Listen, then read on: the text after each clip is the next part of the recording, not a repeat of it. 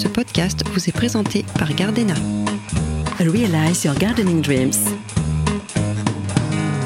Passion Jardin est une collection de podcasts dans laquelle des jardiniers passionnés livrent leurs conseils sur Instagram. Ils expliquent la relation d'affection qu'ils entretiennent avec leur bout de verdure. Qu'il s'agisse d'un jardin, d'un potager, d'un balcon, d'une terrasse ou encore d'une plante verte. Bonjour Émilie. Bonjour. Alors, nous sommes en ligne avec vous aujourd'hui parce que vous avez un compte Instagram qu'on a repéré qui s'appelle Mon potager secret, qui est très beau. Vous êtes une passionnée de jardin. Vous avez une maison qui est une ancienne pépinière près de Morlaix, en Bretagne.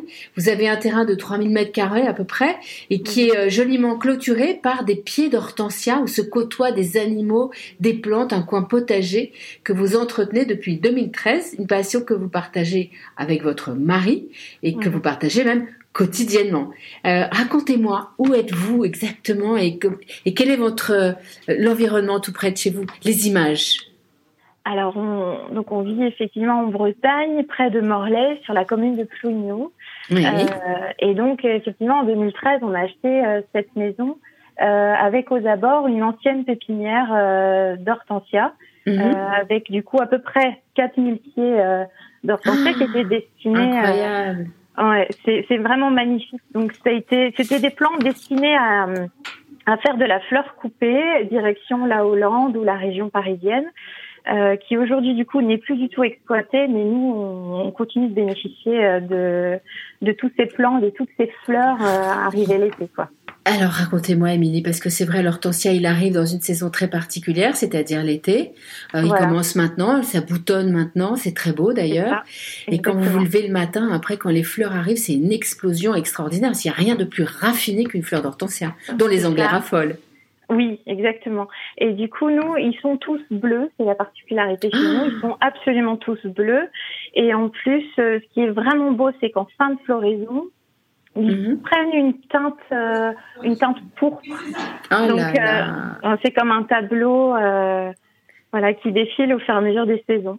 Alors on dit qu'ils se prennent cette couleur bleue parce que la terre est particulière, c'est vrai? C'est en fonction de la terre, l'hortensia a une couleur différente? C'est ça, c'est en fonction de l'acidité du sol. Donc il peut être bleu, il peut être rose. Après, il y a des variétés spécifiques qu'on arrive à maîtriser dans la couleur. Mais l'hortensia euh, assez euh, classique, le macrophylla, lui, par contre, voilà, réagit en fonction de l'acidité du sol. D'accord. Est-ce que vous pouvez me raconter euh, l'objet de cette passion? Comment est née cette passion pour les plantes, pour les fleurs, pour le jardin? Alors, ça arrivait un petit peu au hasard d'un contrat de travail saisonnier dans une jardinerie. Mhm. et voilà, ça m'a passionnée. J'ai repris mes études du coup à la suite de ça pour obtenir un, un BP horticole. Ah, euh, génial. Ouais, c'était vraiment super à faire. Du coup, je suis partie travailler en production dans une pépinière euh, spécialisée en prime vert mhm. pendant quelques années. Et, euh, et c'est là, du coup, en parallèle, on a acheté la maison avec mon conjoint et du coup, euh, et bien, là, avec 3000 mètres carrés de terrain, il y avait de quoi s'exprimer, quoi. Alors justement, comment est-ce que vous qualifieriez votre relation, euh, celle qui vous lie à votre jardin? C'est le bien-être. Je pense qu'en visiter, euh, on peut passer des heures entières euh, dans le jardin sans se rendre compte du temps qui passe. Euh, on le voit vraiment pas comme une corvée. C'est mm. réellement un plaisir pour nous. C'est comme une pièce complémentaire de la maison. Votre rêve de jardin, en dehors du vôtre, bien sûr, ce serait lequel? Euh, j'aime beaucoup les jardins à l'anglaise, euh, ce flou organisé, euh, mhm. comme si l'homme n'était jamais intervenu alors qu'il est là pour tout orchestrer. ouais, je, suis assez sensible à ce genre de jardin. Et à la variété, j'imagine, parce qu'il y a le flou, c'est-à-dire que les, les, fleurs se côtoient dans un flou artistique, mais il y a aussi la variété des fleurs et des plantes. Oui, ils, ils arrivent justement à les, à les associer entre elles euh, à faire à créer des hauteurs. Euh, c'est très graphique et à la mhm. fois très doux. Et, euh, et ça, faut savoir le faire. C'est pas c'est pas si facile que ça. Vous l'avez souligné, c'est la main de l'homme qui maîtrise ensuite. Est-ce que vous pourriez partager avec nous une astuce, un conseil que vous connaissez, que vous seul vous connaissez pour prendre soin de son coin de verdure? Alors, je pense que je suis pas spécialement la seule euh, à connaître cette astuce, mais euh, du coup, on a décidé d'accueillir dans notre jardin des canards euh, de la race euh, coureur indien.